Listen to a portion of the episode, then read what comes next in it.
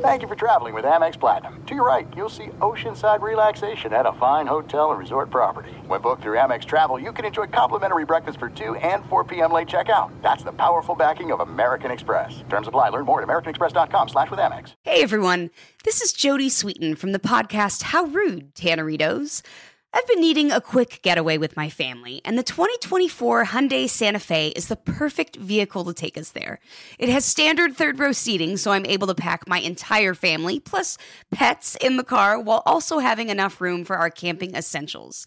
Available HTRAC all wheel drive will get us through any dirt trails, and available dual wireless charging pads will ensure we never have to worry about getting stuck with a dead phone in the middle of nowhere. Visit HyundaiUSA.com or call 562-314-4603 for more details. Hyundai, there's joy in every journey. At Bet365, we don't do ordinary. We believe that every sport should be epic. Every home run, every hit, every inning, every play. From the moments that are legendary to the ones that fly under the radar. See for yourself when you sign up today and get $150 in bonus bets when you bet just $5. Whatever the sport, whatever the moment, it's never ordinary at Bet365. 21 plus only must be present in Ohio. If you or someone you know has a gambling problem and wants help, call 1-800-GAMBLER. Terms and conditions apply. This is the Lombardi Line with Michael Lombardi and Patrick Meagher on VSIN. Hey everyone, welcome in another edition of the Lombardi Line. Just a few things to talk about today in the National Football League as we are, as always, presented by BetMGM. With Michael Lombardi, I'm Ben Wilson in for Patrick Meagher. Patrick back tomorrow. Michael, since the NFL and NFLPA moved the trade line trade deadline back to week eight about a decade ago, this was the most moves we saw in a single deadline uh, since that decision was made from the week six to week eight flip about the about the ten years ago or so. Of all the moves we saw yesterday, which one to you moved the needle the most? I don't know if any of them did actually. You know, I, I think Nyheim Hines will certainly help Buffalo. He kind of fits better than Zach Moss did there uh, gives them another nickel runner to go along with their six back offense. Uh, look, everybody loves the Chubb deal for Miami. Miami was 26th in sacks per play going in. Miami's defense has not been very good all season long. They've struggled in the back end and the front end. And so will Chubb come in and do those things for them? I, I see Chubb. Chubb's like not a he's a rusher, not a pressure. Chubb gets there not instantly. Chubb works his moves, and he's a good player. Don't get me wrong. But to me, to pay Chubb as an elite rusher, especially only having two, you know, two years he didn't play. His rookie year was his best year by far, and so I think it's a move that tells you Miami's all in, and if they're willing to go ahead and give him that kind of money, Denver was never going to do it. But Ben, to sum up the trading period, it really came down to simply this: teams were willing to pay more for a player that was going to become a free agent, and the teams mm-hmm. accepted it. So, Chubb, Denver knows they're going to get a three. They got a one back. Okay, better make that deal. Because if they don't trade him now, if you know you're not going to sign him and you don't trade him now and you're getting a significant deal for him, two picks better than what you're going to get, a low three versus a low one or a mid one, you better do it. Same thing that happened, you know, same thing that happened all throughout the league with whether it's Hockenson and all those teams overpaid on the compensatory scale, and that's why these trades happened. It's a very yeah simplified version of like we get into like the nitty gritty of okay why like why the deal now and how, what's the true valuation of these guys coming back. You at least I, I think have to respect from Miami's point of view a team that has been in the bottom five defensively most of the year, and for Chubb even if the numbers haven't completely uh, followed the narrative of him being this elite defensive edge rusher. Still, uh, ESPN does have him ranked third in pass rush win rate among edge rushers this season. And for the Dolphins, what is the ceiling now for a defense that has had a ton of holes through the first eight weeks of the season?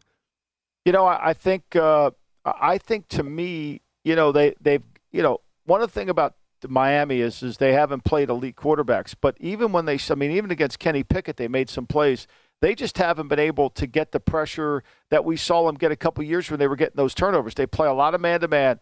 You know, they lost one of their starting corners in Needham. He was their nickel corner. You know, Byron Jones hasn't been on the field. Xavier Howard has been hurt most of the year. So, you know, they're trying to kind of find a way. Phillips is a good, looks like a good player, but I, I just think to me this isn't going to move the needle as much as everybody mm-hmm. thinks it is. I think Miami's still a good team, but Miami's not great in any category. When I go through my numbers and look at the team, you know, and and kind of compare them, right? They're playing Chicago this week. Miami's in the top seven in one area.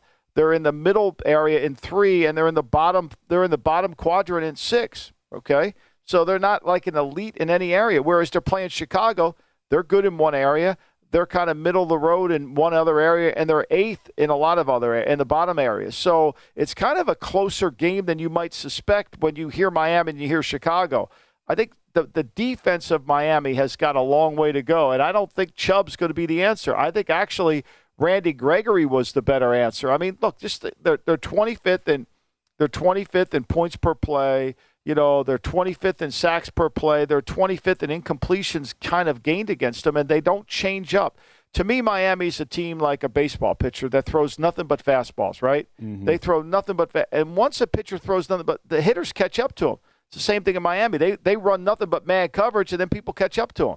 Or like uh, Lance McCullers throwing nothing but breaking balls last night in Philadelphia. That, yeah. I guess, would be the other comp. Philadelphia just teeing off on Lance McCullers last night in the World Series. You mentioned the futures, how this really doesn't move the needle for you. We did see the market tick a little bit down. It, it's comical to me, Michael, that you saw Miami go from 12 to 1 to 10 to 1 to win the AFC East. They're not winning the AFC East, okay? they go from 18 to yeah, 1 to 16 mean, to 1 to win the AFC, 35 I mean, to 1 down to 30 beat, to win the Super I know Bowl. they beat Buffalo, but they're not going to beat Buffalo again. It, I, I, think to me now, in the East Coast, this is a fascinating. I, I circled this game on the calendar, you know, and, and I guess Mother Nature's in favor of Miami, but they have to go to Chicago. And everybody's going to be on Miami this week, right? Chicago got blown out last week. They're not very good in a lot of areas. Their quarterback has to run a certain style of offense. So you know, and I know they got Chase Claypool, but mm-hmm. is that really going to make a difference right now for them? But to me, I was thinking weather was going to be a factor in Chicago. And when you go through the weather this week, it's supposed to be 60 eh, all through the East Coast. I mean, we're having incredibly warm, uh, uh, you know, Indian summers here now. And so I thought that game would be kind of a hard game for Tua to throw the ball in because weather is going to impact him. I don't care what anybody tells me. It's going to impact him. Yep. And and I don't think he's going to get a bad weather game in Chicago. Such a great point because we saw the original forecast in the betting market look toward the under here. That the first forecast we got was high winds, rain in Chicago. This total was as low as 44. Two teams who are very much paced to the over. Yet, as you just point out, over the last 24 hours, things have cleared up significantly. We're expecting low 60s, sunny, light winds in Chicago, and now we're all the way up to 45 and a half. There was a big release from a respected betting group yesterday that drove that number up. So you'd think that would only go further. But it is interesting with Dolphins making a big move yesterday and getting Bradley Chubb, Bears making multiple moves, trading away their arguably two most important defensive pieces, acquiring Chase Claypool as a wide receiver. Where do you sit on Chicago, at least this current team, for the rest of the year with the pieces they gave up combined with that one they got back in Claypool? You know, I, I felt like Roquan. I loved Roquan coming out of college. I think Roquan's a really good player, but I, I didn't. I thought he was heavy. I didn't think he was. I know he made a lot of tackles, but that can be misleading, right? You know, where you know are you are dominating the game? I never felt like he was. I kind of felt like Baltimore's going to need to get him in shape. I think it'll help Baltimore's defense if they get him in shape. I didn't think he was in shape. I didn't think he was as fast as he needs to be. You know, and and I think he struggled in there. Now, you know, maybe I think it's a move that Chicago can kind of overcome. Is is AJ Klein going to do it for him? I doubt it. But look, Chicago's they need all the draft picks they can get. It surprised me that they turned around and traded a second for Claypool. I know they have two more years left on Claypool's deal, but to me, it's like, is that really where how you want to rebuild the team? Your offensive line is a disaster your defensive line isn't good enough, and yet you're turning assets into a into a, a receiver. I know, I know, we got to get Justin Fields some weapons, and mm-hmm. I I agree that Fields needs weapons like Claypool. He needs big receivers with long wingspan and catch radiuses. But to me, from a team building and a strategy standpoint, like I'm not giving away any assets for a receiver. I'm just not going to do it. I'm going to build the lines, and I'm using every one of those assets to build the line. Makes sense. And right, you think about heading into next year, the Chicago Bears were at about 120 million in free cap space. We talked about this yesterday with Mike Pritchard, nearly double the team next on the list from them. So there's so much room for Chicago to make moves. it probably comes down to when you look at it, Michael, as a longtime former executive, how much trust you have in Ryan Poles as a relatively new GM in, in that specific position to be able to, to wheel and deal and find the guys he really wants to build a team. To me, when you have that much cap space and you have that much flexibility and you have a quarterback you've clearly invested in to be your guy in Justin Fields, that's the thing. Where do you go if you're the Bears, and, and how much confidence do you have in them making those moves? Well, I mean, look, I think at least now we're eight games into the season. At least now, if you're Ryan Poles, you can say to yourself with all candor, I got to run the six back offense. I've got to be the single wing again because it's really the only chance I have with this quarterback. I'm not going to run the West Coast. I can't do that. I'm not going to run Kyle Shanahan's offense. I'm not going to.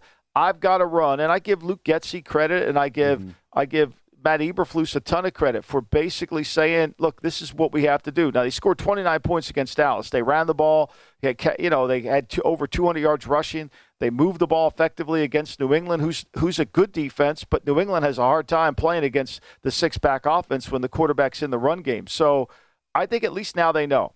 And maybe the Claypool move is a way to say, okay, we need a big receiver. We need somebody with a catch radius that can help us. We've got Mooney. Now we got Claypool and we're going to take all these assets and put them in offensive linemen. The only thing I know is you can't find offense and defensive linemen in the free agent market. It's hard. It's tough. It's yeah. really hard. If you overpay a defensive lineman who's naturally not a hardest working guy of all time, and you pay them, they tend to not have good years after you pay them. And right. offensive linemen, you know, that are really good, they don't get to the market. So it's kind of betwixt and between here. So that's kind of where you got to draft them. I mean, Randy Gregory's a great player, but when he gets paid, is he going to still be a great player? Now, he was so far this year, but those are the kind of things you got to take into consideration. Sometimes it doesn't happen with D linemen. Mm-hmm. At least in Chicago, though, of all the rookie head coaches, I have to say, been pleasantly surprised by how competent Matt Eberflus has looked as a head coach and taking a team so bereft of personnel nothing on the offensive line. Averaged yeah. over 30 points the last two games. Defense before the destruction at Dallas was at least right around the middle of the pack in most defensive numbers. Michael, you, you agree with uh, the thought that Eberflus has actually looked pretty solid there in the Windy City? I, I, ben, I wrote about it on my, on Tuesday. I, have actually been I'm not I've not been an Eberflus defensive coordinator fan at all, but I think he might be like Vrabel as a head coach. He's kind of taken a step back Vrabel wasn't a great defensive coordinator either. Now let's just put that in perspective. I mean, when he took over for Romeo Crennel, the defense got worse in Houston, and then when Crennel came back, it got better. But Vrabel's an out. Vrabel's one of the top five coaches in the league. I make no mistake about that. He's a great head coach, and I think Eberflus, by taking a step back and being a strategist as opposed to a play caller, is much is is a better role for him. Mm-hmm. Bears and Dolphins, two teams who were extremely active at yesterday's deadline, playing each other in Chicago. That's Miami minus five right now, pretty much market wide, 45 or 45 and a half on the total. Michael, you said it. You wrote about coaches at VSiN.com. We'll talk about one of them and a lack of adjustments in game. Your thoughts on the Cincinnati Bengals coming up next, as well as the breaking news this morning on Washington and the Commanders. Daniel Snyder apparently in talks to sell the team. We'll get those thoughts from Michael next as we're just getting started on the Lombardi line. There's no distance too far for the perfect trip. Hi, checking in for. Or the perfect table. Hey, where are you? Coming! And when you get access to Resy Priority Notify with your Amex Platinum card. Hey, this looks amazing! I'm so glad you made it.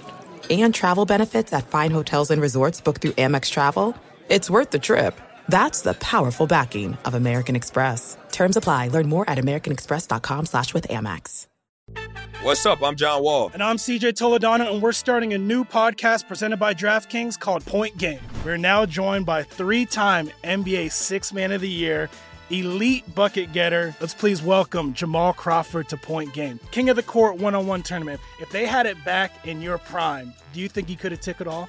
I'm going to be honest with you. I don't think I could have took it all, but I think I would have shocked a lot of people.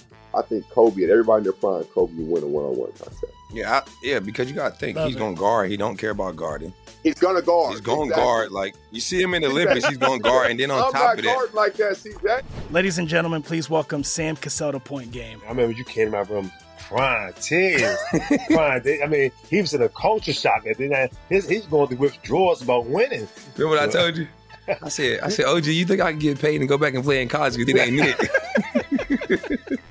Check out Point Game with John Wall and CJ Toledano on the iHeartRadio app, DraftKings YouTube, or wherever you get your podcasts. Tired of restless nights?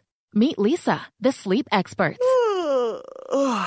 Here at Leesa, we know that good sleep is essential for mental, physical, and emotional health. That's why their mattresses are made for exceptional comfort and support, catering to every sleep need. Check out Leesa's Sapira Hybrid Mattress, named Best Hybrid Mattress five years running. Sleep hot? The Chill Collection is built with cool to the touch top fabric and layers of high density comfort foams, all intended to remove excess body heat while maximizing comfort. With Leesa, getting a new mattress has never been easier. Delivery is free, and you have 100 nights to try out your mattress in the comfort of your home. Don't spend another night dreaming of better sleep. For a limited time, save up to $700 off select mattresses plus two free pillows. Go to leesa.com forward slash iHeart for an additional $50 off mattresses and select goods. That's L E E S A dot com forward slash iHeart. Exclusions apply. See leesa.com for more details. You're listening to the Lombardi Line on VSIN, featuring former NFL executive Michael Lombardi. Now, once again, here's Patrick Meagher. It is time to download Nevada's premier sports betting app, BetMGM Sports. BetMGM is all of your favorite wagering options, along with in-game betting, boosted on specials, and much more. Download the BetMGM app today and stop by any MGM casino on the Strip with your state-issued ID to open an account and start placing sports bets from anywhere in Nevada.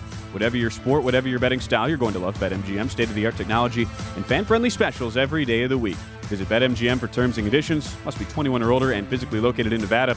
Please gamble responsibly. Gambling problem? Call 1-800-522-4700.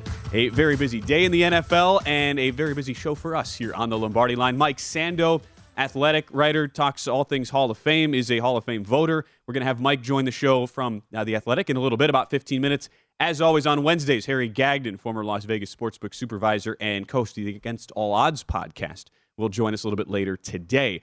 Michael, you wrote about coaches who you can trust at this point. We're eight weeks in now to the season, so we have a pretty good idea. And you watch Zac Taylor, the Cincinnati head coach, on Monday night. I'm, I'm sure you can't help but just say, what are you doing, man? You have your best offensive threat out, and yet, as you wrote about, didn't really look like much of a change in the game plan. Ends up biting Cincinnati pretty hard as they go down uh, by a wide margin, blown out by 19 to their division rivals in Cleveland. Well, I mean, you know, it was predictable. I mean, it was really predictable. It was easy to take the three and a half, or even the three with Cleveland. Cleveland's had success against them. When you remove Chase, you expose the offensive line. I mean, this is what's going on in the National Football League. Is is is when you lose two of your best players, or lose a player. Davante Adams goes from Green Bay to to Las Vegas. You can't run that offense with Davante Adams gone. I mean, LaFleur's trying to do that. You can't do it. Like people play you a certain way because of the receiver, or they play you a certain way because of the running back, you know? And so when when the Bengals lose Chase and they stay in 11 personnel, they're one of the worst running teams in the National Football League. They can't run, right? They can't run the ball at all, right? Who are you afraid of on the receiving corps? You're to now you can double Higgins. Mm-hmm. You don't have to worry about him beating you because he was always the guy getting the ball against double coverage you know, Boyd's a nice player. He's going to catch a lot of balls in the slot, but he's not going to beat you. So, like, where are you going? And then you're going to get the quarterback to hold on to the football because he's nobody's open, and that's going to create. And he's not going to have enough time. He's going to take too many hits. So, yeah, I mean, to me, it's just mind blowing. I Just the way this continues to nobody adapts to the situation at hand, and it continues on and on. And and I think to me, as I wrote about, we're going to start to see a shift as we go forward here with all these teams that are running one back, I think eventually the teams that go back to two backs are going to be the teams that stay ahead of the curve. Especially as teams like you talk about have made the adjustments on Cincinnati's side. Even in a game like Monday, where Cleveland was the worst rush defense team in the NFL, didn't matter because they weren't exposed in any of those block. ways. Yeah, but Cincinnati you know, not blocking. It, you yeah. could you could take all the numbers you want, but when you can't block, it doesn't. The numbers don't matter. They can't get any movement in the run game. I mean, same thing with Tampa Bay. They can't get any movement in the run game. Same thing with Indianapolis. Watch Indianapolis try to double team. They get no room. They get nothing in the run game. You know, and so everything has to become a scheme run or how we fit on it. it. There's there's an element of toughness, and the further we get into the season, where no teams are practicing, they're all doing walkthroughs or they're all nobody's in pads. There's going to be no physicality and then it's going to be harder. And the teams that do have physicality are going to emerge as the better teams. I mm-hmm. mean, people think Andy Reid is a soft coach. He's not. He's a tough guy. He, his teams are always physically tough and they're ready to play. That's why Kansas City can adapt.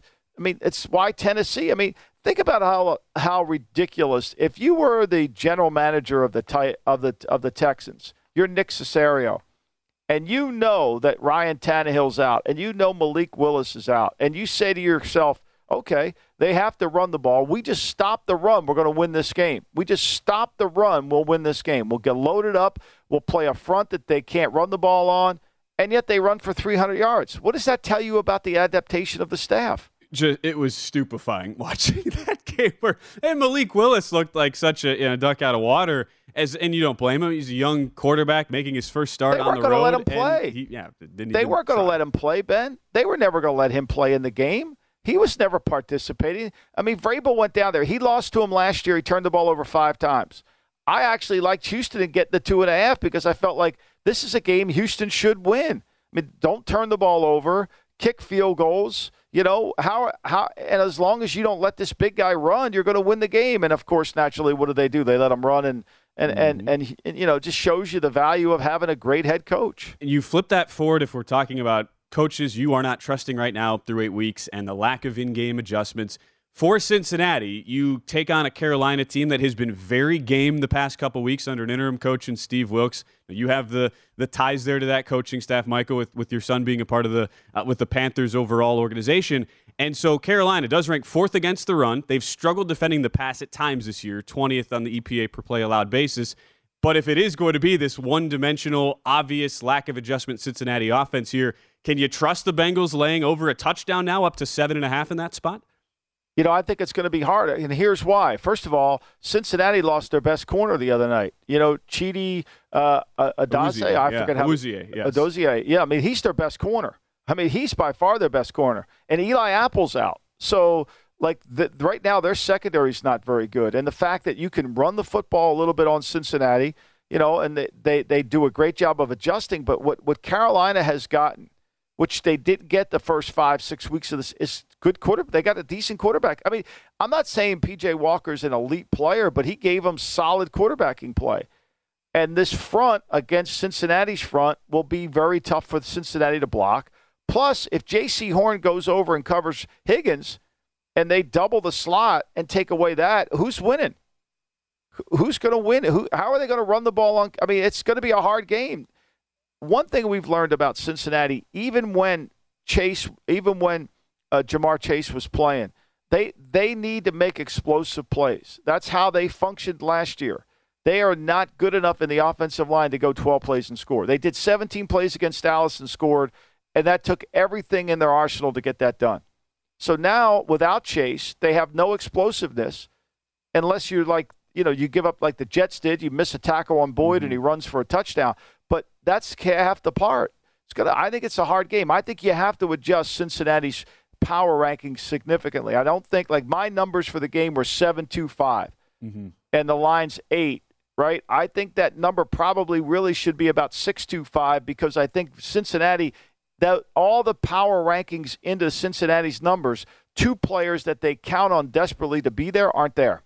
And that opened right around seven, always telling what, what do the bettors want. And they quickly laid it with Cincinnati, I would think, partially expecting the bounce back after an awful Monday night performance. Carolina in this emotional back and forth overtime game, but now we're at seven and a half, basically market wide uh, so far. Carolina going to Cincinnati this week. We'll talk about this in a little bit with Mike Sando uh, and get his thoughts on everything breaking this morning on Daniel Snyder, Michael. But I want to get your thoughts too, where the reports do come out from Adam Schefter of ESPN breaking this uh, they have he and, his wife. They have hired Bank of America, going through the potential for a sale in the team. Uh, what do you make of of those developments there in D.C.?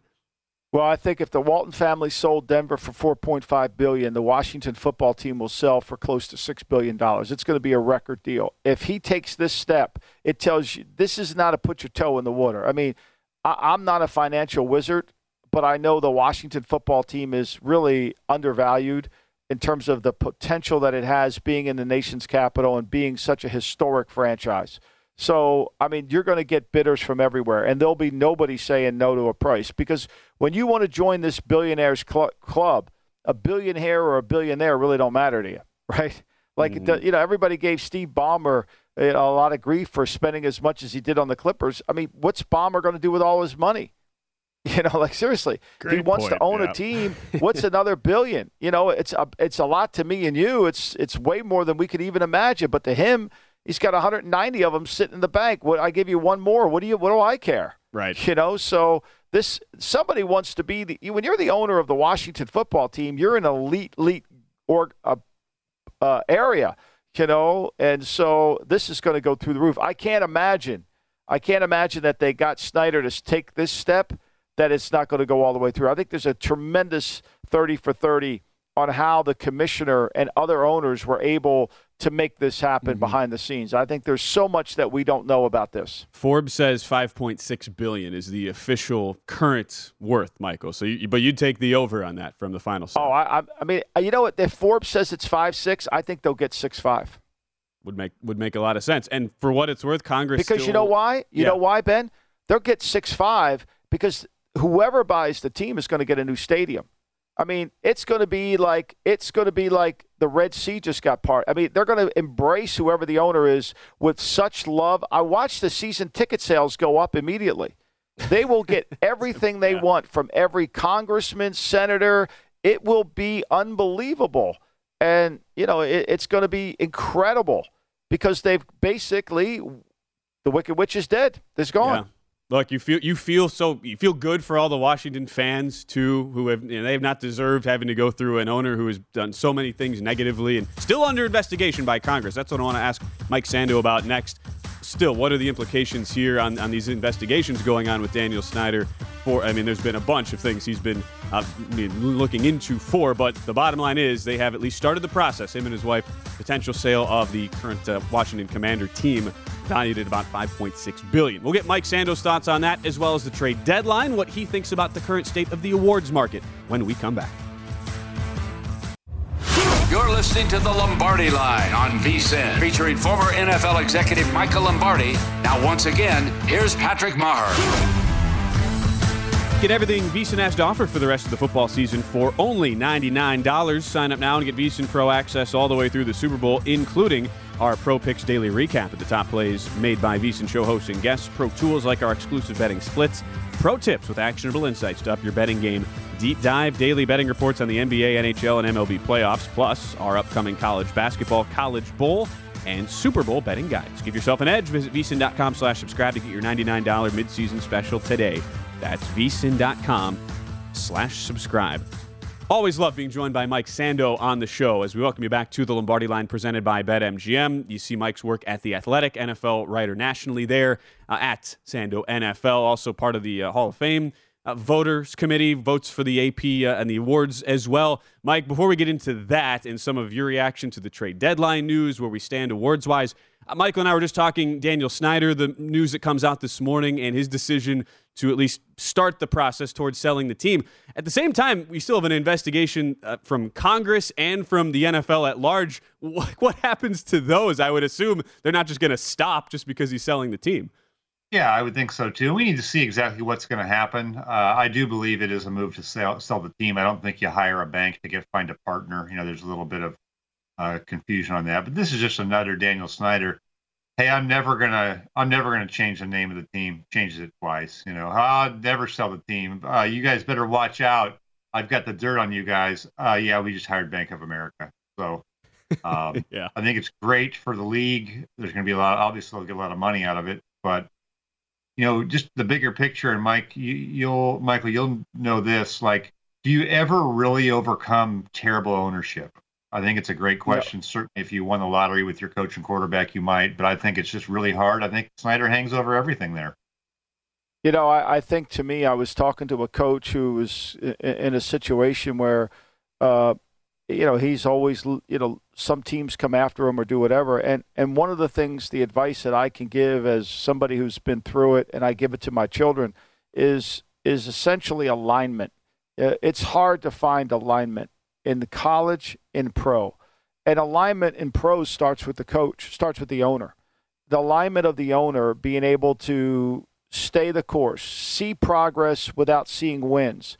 I mean, the Rooney family is the perfect example of that. I mean, they're able to do those things. So it's a hard, hard thing to do. And you would think some of these guys that come into the NFL that have made billions in the markets and in other areas would understand alignment and would understand the value of progress, but they don't because they're influenced by outside forces and that causes misalignment. So, yeah, I think that the value of ownership and how owners behave, not how they react, how they behave on a consistent basis is the key to being successful. And look, in football, even people who really know the game well can disagree over why the games were won and lost. So now you bring in owners who have absolutely no knowledge. I mean, they, Dan Snyder doesn't know how the games were won and lost. He doesn't know why they're no. doing well or poorly.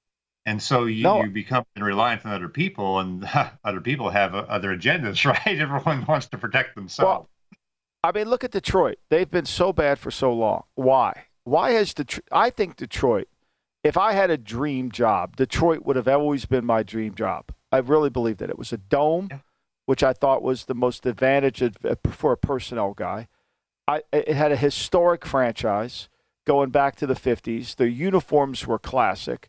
It had a fan base that was remarkable, and it had an ownership group that basically would let you establish yourself. And why are they so bad? Because they don't understand that that they need a strategist. They keep hiring accountants and business managers to run their franchise when they need a strategist. They need somebody to figure out why are we winning, why are we losing. I mean, the fact that they have not improved defensively after being horrendous last year tells you there's no one in the building there that understands how to fix problems or, better yet, ask the questions that can solve the problems. They actually they have a lot of people in that building, though. I think some of them might know. I, I, they're a mystery to me uh, over the years because they don't have actively terrible ownership. They don't have someone who's meddling. I think everyone right. who's worked there has probably generally liked who they worked for, right? Uh, no doubt. Uh, it's fascinating. But the problem is, but Mike, they have nobody. They they have a lot of guys that understand football at a level that's not at the thirty thousand foot level. Like, why are we losing? Why are we winning? You hit it the nail on the head. That's the hardest question to answer in sports and it, it, and you don't if you don't understand it, and then there's no strategy. Like there is, there, they keep hiring what I call, you know, they keep hiring these coordinators or they keep subcontractors. That's and then they have a collaborative group of people. Well, yeah. To me, you need somebody who can fix the strategy of it. And I don't want to get off on the tangent because your time's so yeah. valuable, but to me, that's the issue. That's a good point, Michael. Uh, still, Wayne Fontes, last coach who's won a playoff game for the Detroit Lions. Uh, it's been, a, been a while. but, you know, like Walsh would tell you, though, Ben, he won one playoff game. They had the, they had some good players. They never had the yeah. right strategist to fix the team. so there was fair. never somebody to walk – They've Go ahead, had, Mike. Since 1973, they've had one non-interim head coach leave there with a winning record, and that was Jim Caldwell. That is unbelievable. Yeah, uh, yeah. unbelievable. And, and, see, like strategy. When I say this, I say the same thing. Like Mike Brown. Mike Brown has been around football his whole life. Like for him not to walk down the hall and to say to Zac Taylor, Zac, we can't run this offense without Ja'Marr Chase. He makes this offense go by the prediction of coverage. So unless you adapt and change, we're going to keep losing. Like that's a strategist, right? Who's doing that in Detroit? Yeah, does not appear to be any anything real there. Uh, Mike, we did, as Michael said, time is very valuable to us. We want to get your thoughts on some of these awards now.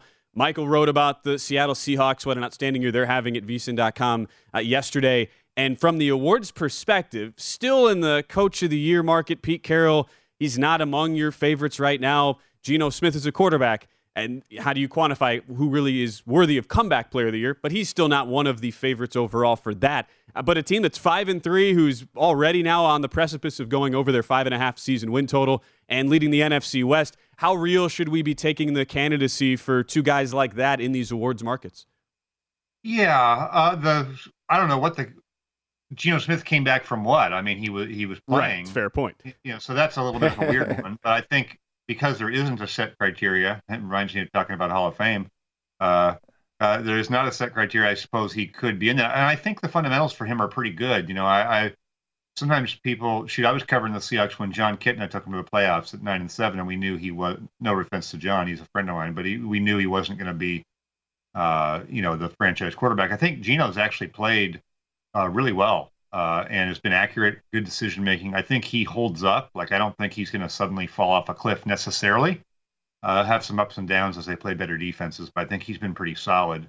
Uh, the coach of the year thing is, uh, I think we just need to see how they how the rest of their season goes. You know, I think Brian Daboll did a better job out of the gates because one thing Pete Carroll always seems to do pretty well is like he identifies the problem during the season and then they oftentimes fix it. But a lot of times it, it, it takes five games, it takes six games. Brian Daboll had it figured out week one with a new team of how they were going to play and how it was going to work. And they played to that script with better than expected results. So I would have probably leaned towards Daboll for coach of the year, but I think Pete Carroll over the course of the season may, you know, move into that and move ahead in that because I think they're a better team than the Giants. And so they may have better success ultimately. Yeah, I mean, you got to give I, I, I, the emergence of their defense, Mike, has been staggering to me the last three weeks. I mean, they really, I mean, I know the Giants are not an explosive offense, but they took away what the Giants wanted to do, and they're rushing the passer better and they're faster on defense than they've ever been that I've seen them since going back to the 13 14 year. They're really fast on defense. And you know what's kind of funny? And I'd love to hear your opinion on this. Seattle has now become the Rams offense. When you watch Geno Smith, he is really Jared Goff when, when Sean McVay was there. I mean, that's what they're running. It's amazing. Meanwhile, the Rams can't run that offense anymore. They average 3 1 a carry it's kind of fascinating to see how the Rams offense with Shane Waldron is now in Seattle. So that on that second point, wow, you just brought up a bunch of great stuff. So uh, here's what I got on that. Um, I wrote this in my pick six column on Monday. If you remember uh, during the broadcast of the Denver game, we're going to segue into Russell Wilson to talk about Seattle. Um, they were calling the Denver offense a high school offense. Remember that? Well, yeah. What did Greg Olsen say about the Seahawks when he was there with Russell Wilson in 2020? Greg Olsen is High now commenting. Right. After he left, he said, We played like we had a JV roster. And I don't understand that. We had better talent than that. I think what we're seeing is that uh, Russell Wilson was a two edged sword there. When he was really athletic and making plays, um, the other places of the offense that they couldn't explore with him weren't the anchor that was pulling you down to the bottom of the sea because he did so many other things great. But I think over the last year or more, we haven't seen that from him. And so now Russell was limited and the offense was limited because he, for whatever reason, couldn't or wouldn't grow it. And now they're growing a real offense with Geno Smith, and it's very eye opening we're all eye open with that. Uh, Mike, the team is a win away from going over a preseason win total, and they lead the NFC West right now. Uh, Mike Sando, always a pleasure having you join us at Sando NFL. Check out his uh, weekly Pick Six column as well in the Athletic. Thanks, Mike. Uh, we really appreciate Thanks, it. Mike. Michael will appreciate give us you, Mike, some lot. more of his trade Thank deadline so thoughts on the other side. There are some things that are too good to keep a secret, like how your Amex Platinum card helps you have the perfect trip. I'd like to check into the Centurion Lounge. Or how it seems like you always get those hard to snag tables. Ooh, yum. And how you get the most out of select can't miss events. With access to the Centurion Lounge, Resy Priority Notify, and Amex card member benefits at select events, you'll have to share. That's the powerful backing of American Express. Terms apply. Learn more at americanexpress.com slash with Amex. What's up? I'm John Wall. And I'm CJ Toledano, and we're starting a new podcast presented by DraftKings called Point Game. We're now joined by three-time NBA Six Man of the Year, elite bucket getter. Let's please welcome Jamal Crawford to Point Game. King of the Court one-on-one tournament. If they had it back in your prime, do you think you could have took it all? I'm gonna be honest with you. I don't think I could have took it all, but I think I would have shocked a lot of people. I think Kobe and everybody in their prime, Kobe would win a one-on-one contest. Yeah, I, yeah, because you got to think Love he's going to guard. He don't care about guarding. He's going to guard. He's going to exactly. guard. Like you see him in the Olympics, he's going to guard, and then on I'm top of that, like that, CJ. Ladies and gentlemen, please welcome Sam Cassell to Point Game. I remember you came to my room crying, tears, crying. I mean, he was in a culture shock, and then his, he's going through withdrawals about winning. Remember what I told you? I said, I said, OG, you think I can get paid and go back and play in college because it ain't it? Check out Point Game with John Wall and CJ Toledano on the iHeartRadio app, DraftKings YouTube, or wherever you get your podcasts. Tired of restless nights? Meet Leesa, the sleep experts. Here at Leesa, we know that good sleep is essential for mental, physical, and emotional health. That's why their mattresses are made for exceptional comfort and support, catering to every sleep need. Check out Leesa's Sapira Hybrid Mattress, named Best Hybrid Mattress five years running. Sleep hot? The Chill Collection is built with cool to the touch top fabric and layers of high density comfort foams, all intended to remove excess body heat while maximizing comfort. With Leesa, getting a new mattress has never been easier. Delivery is free, and you have 100 nights to try out your mattress in the comfort of your home. Don't spend another night dreaming of better sleep. For a limited time, save up to $700 off select mattresses plus two free pillows. Go to leesa.com forward slash iHeart for an additional $50 off mattresses and select goods. That's L E E S A dot com forward slash iHeart. Exclusions apply. See leesa.com for more details.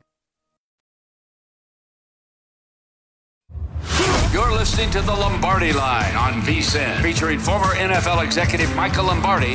Now, once again, here's Patrick Meagher. Attention, BetMGM customers. Have a friend who loves sports as much as you do. Here's a chance for both of you to earn a $50 bonus when they sign up through BetMGM's Refer a Friend program. Just sign into your BetMGM account and click on the Refer a Friend program to send your friend a message inviting them to register a new account in the same state you use BetMGM in. Once your friend signs up and makes a deposit, they'll receive a $50 bonus. And once your friend places a bet with their bonus and the wager is settled, you'll receive a $50 bonus as well. Share the excitement at BetMGM and get a $50 bonus. Visit BetMGM.com for terms and conditions. Must be 21 years of age or older to wager. All promotions are subject to qualification and eligibility requirements. Rewards issued as non withdrawable site credit. Site credit expires in 30 days. Gambling problem? Call 1 800 Gambler. Promotional offer not available in Mississippi and Nevada. A big thanks to Mike Sando, NFL writer for The Athletic, for joining us last segment. Michael, our pro tip of the hour, of which we have each and every hour across VSIN 20 times a day. Something you pointed out earlier when you're handicapping head coaches in the NFL and trying to figure out who is trustworthy to you. Look at what they're doing in game with personnel adjustments, whether they are or they aren't. That can be a big differentiating factor between coaches you trust or do not. We gave the example earlier of Zac Taylor in Cincinnati on Monday night not doing any of that. I'm sure there's other examples you've written about this you could point to, Michael, where that, that pro tip certainly applies across the league. Yeah, and I'm I'm not trying to be Debbie Downer here. I mean, I think ultimately it comes down to understanding what assets you have, as I wrote about, and what assets are you using. You know, and so Joe Mixon is a huge asset for the Cincinnati Bengals, but the fact that they can't get him going in the running game because they're so insistent upon being an 11 run team that maybe they have to be a 12 run team or a 13 run team or a 21 run team. You know, they've got to find a way to solve the problem. And I think that's ultimately what we see. For me, the, the Detroit situation is alarming because they're actually, I know this is hard to believe, they're actually worse with Matt Patricia. Well, they're actually worse with Dan Campbell than they were with Matt Patricia. I mean, I know that's hard to believe, but that that's true. And so, you know, you could say, well, they Matt Patricia took over a team that almost qualified for the playoffs. Well, that every team's different than next year. I don't think it's like saying the Raiders are a playoff team because they made the the playoffs last year. They're not the same team. I mean, look at their offensive line, look at their defensive front. So, uh, you know, that's that's kind of an old school way of thinking. I, I wish we could get rid of that narrative, but we can't because people cling to it. But to me, I think that's what you have to look at. And then, do they solve problems? I mean, Mike Vrabel goes into Houston without a quarterback, and he solves the problem. They find a way to win the game, and so that's somebody you want to bet on. This week, he's got you know he's got Kansas City, you know, and, and they're throwing points at the, at the and you look at the numbers. My numbers in that game are 11-7-5. like my numbers in that game are 11-7-5. and I would I and I but I think he's going against a really good coach in Andy Reid. But I do think you have to be careful because they are playing better on defense, and that the, my numbers are a little bit as I think the line's 12 here now, 12 and a half in some places. I think it's going to be hard for Kansas City to constantly be able. This is the number one best third down team in football. Their their numbers the last five games are really good. So I just think you got to take the coaching into account. No, no question. That line split pretty much across the board between 12 or 12 and a half. Dan Campbell now 4 19 and 1 as this Lions head coach. We and it's were, not yeah, getting better, Ben. It's not, not getting, getting better. better. You know, you talk about another guy. I hate to hit you at home, but I mean, no, like LaFleur. like LaFleur, like what are we doing? I mean, it took him eight games to decide I need to run the ball. I mean, my Big Daddy Vince, my my cousin who's a carpenter, you know, he's been screaming for them to run the ball all year. Now he does it because he's a fan, and and fans love to say run the ball. But like, if you're Matt LaFleur and you're sitting this summer and saying, okay, I got nothing but young receivers, I would walk into the GM's office and say, look, I need I need, besides Marcedes Lewis, I need another tight end that can block. I need a big fullback because I'm going to a two-back run game and I'm going to play action. I'm going to get Aaron Rodgers under center. We're going to we're going to simplify this and we got to play a certain way to win. That's what I would. To me, that's what coaching is. That's mm-hmm. what being a strategist is and just to go out there and just uh, start calling yeah. your plays again is just to me ridiculous. And we've seen it time and again this year. Just updating the overall awards numbers. We flashed this up last segment, but it is uh, Nick Sirianni of Philadelphia minus 110 favorite in that market. Dan Campbell, who took more money than anybody at BetMGM this summer, it should should be about, about two that? million to one, but he's 250 to one. Dan Campbell, and then uh, the comeback player of the year, it is Saquon Barkley minus 155. Your favorite. We talked about that How as well with that? Mike. Uh, it is. I amazing. mean, but let's you know what, what one of the things I think you got to give credit to Philadelphia about is, and I'm not sure this is Sirianni, but he's the head coach, so you got to give him credit. I think what Philly's been able to do is is is, and I, and I think this is, and it's clear, it's very transparent in the defensive side of the ball, where they have basically changed Jonathan Gannon's strategy and made him more aggressive made him play more man to man, which he didn't really want to do. I mean, he's from the Eberflus school of defense, right? He doesn't want to do that. But they've changed that. And what I think people have lost sight about Philadelphia, why I don't think I'm shocked this line hasn't gone over 14 yet. I really am. I really am. I mean, I really am. I mean, they they they they're not going to move the ball on Philly. I just don't think they are. They just not they're not able to move the ball. There's no matchup that favors them. I, I think to me the defenses gets often under overlooked in Philadelphia because of their ability. That's what's really been to me the key matchup point of this game. Mm-hmm. Yeah, I was going to say let's just knock out our, our few minute preview here Thursday night right now. We'll circle back to a final trade deadline thoughts in the next hour, but a line that opened 13 has had one way traffic to the Philadelphia side at minus 14. I understand that in general, it's never fun wanting to lay multiple touchdowns with a road team in a short week. But if you look at the one matchup that matters the most in this game, Michael, it's Houston's ability, or ra- rather inability, to try to defend anything within the interior of their defensive line against a Philadelphia rush offense that's uh, now second in the league. You add into what you just talked about on, on the Jonathan Gannon front and the improvements defensively. Excuse me. Uh, where Excuse me you, you you look at this game and you say how how could you possibly get there on the dog side with Houston? I made the case yesterday. Player props on the rushing angle for Philadelphia is probably the most optimal way to look if you don't want to lay the uh, huge double digit number. But uh, if you're Houston, how do you how could you possibly respond after being embarrassed the way you were on both lines of scrimmage against a team that is even more effective than Tennessee is in that exact same type of football? You know, so I, I you know, on my day off, I get to tinker around with my power rankings and kind of try to come up with different ways to break the teams down, and I really enjoy it. And so, you know, I have these 19 categories that I think determine winning, and so I rank all the teams in those 19 categories. You know, and and strictly this is the coaching and the quarterback play are my rankings. Those two. The 17 other categories are all strictly numbers. Okay, and so I come up with a number and and then that number I, I that becomes the power ranking and then the power ranking against the teams mm-hmm. and then I have a number that I use that that tells me what my line should be based on that. Okay, got that out of the way. So now so then I took it another step. And so then when I said, okay, if from 1 to 7 of the categories, how many are you good in? And then how many are you close to being good in? Like 8 to 13, like in that area.